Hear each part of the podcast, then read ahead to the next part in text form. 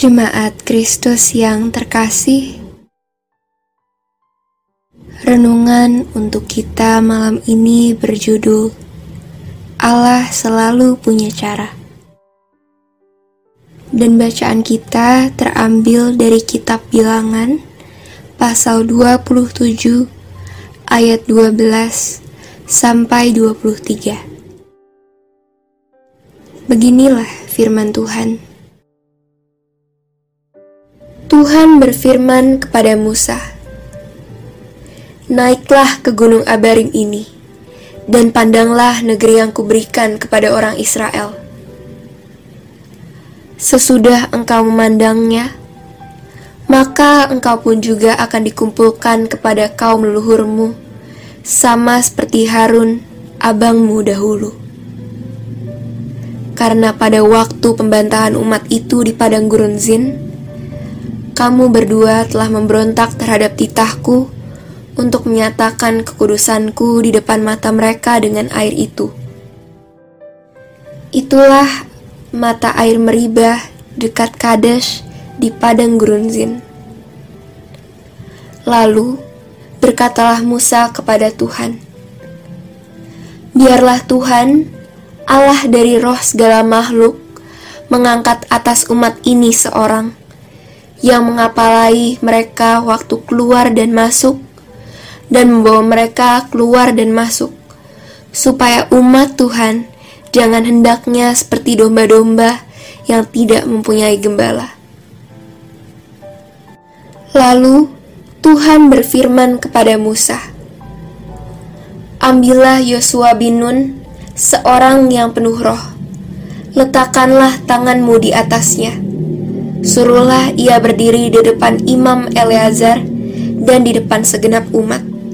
Lalu, berikanlah kepadanya perintahmu di depan mata mereka itu. Dan berilah dia sebagian dari kewibawaanmu, supaya segenap umat Israel mendengarkan dia. Ia harus berdiri di depan Imam Eleazar, supaya Eleazar menanyakan keputusan Urim bagi dia di hadapan Tuhan atas titahnya mereka akan keluar, dan atas titahnya mereka akan masuk. Ia beserta semua orang Israel, segenap umat itu. Maka Musa melakukan seperti yang diperintahkan Tuhan kepadanya. Ia memanggil Yosua dan menyuruhnya dia berdiri di depan Imam Eleazar dan di depan segenap umat itu. Lalu ia meletakkan tangannya di atas Yosua dan memberikan kepadanya perintahnya, seperti yang difirmankan Tuhan dengan perantaraan Musa.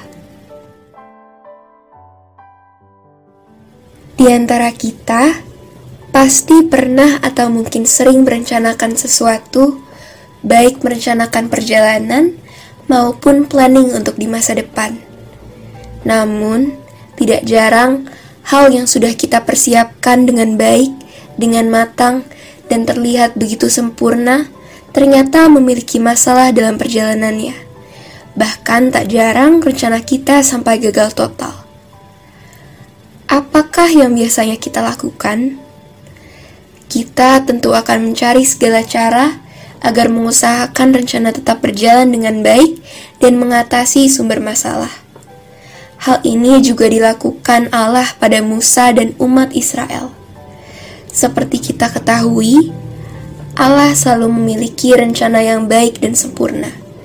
Namun, tidak jarang kita manusia justru mengacaukan rencananya seperti yang dilakukan oleh Musa. Tentu, kita tahu peristiwa mata air Meriba dekat Kadesh, di mana Musa sempat marah kepada Allah dan sempat tidak mempercayai Allah.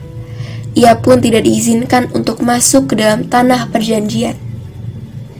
Lalu, bagaimana dengan nasib bangsa Israel yang kehilangan pemimpinnya? Musa pun memohon kepada Allah agar Allah memberikan pengganti pemimpin yang baru, yaitu seorang gembala yang mampu membimbing domba-dombanya. Dan di Nats di atas, tergambarkan bahwa Musa melakukan proses penyerahan kepemimpinan bangsa Israel kepada Yosua, anak Nun, sesuai dengan perintah Allah. Ingatlah, sekalipun mungkin kita merasa bahwa semua yang kita rencanakan gagal atau kacau, Tuhan selalu mempunyai caranya tersendiri yang tidak pernah terpikirkan oleh manusia. Dan yakini bahwa Ia tidak pernah meninggalkan kita. Percaya akan pertolongan Tuhan, Ia tidak akan pernah salah pilih kepada siapa yang akan Ia utus untuk mengerjakan misinya. Tugas kita adalah mempersiapkan diri dan berjuang setulus hati. Demikianlah renungan malam ini. Semoga damai sejahtera dari Tuhan Yesus Kristus tetap memenuhi hati dan pikiran kita. Amin. Jemaat yang terkasih, mari kita bersatu hati menaikkan pokok-pokok doa yang ada dalam gerakan doa 21 GKI Sarwa Indah. Mari berdoa.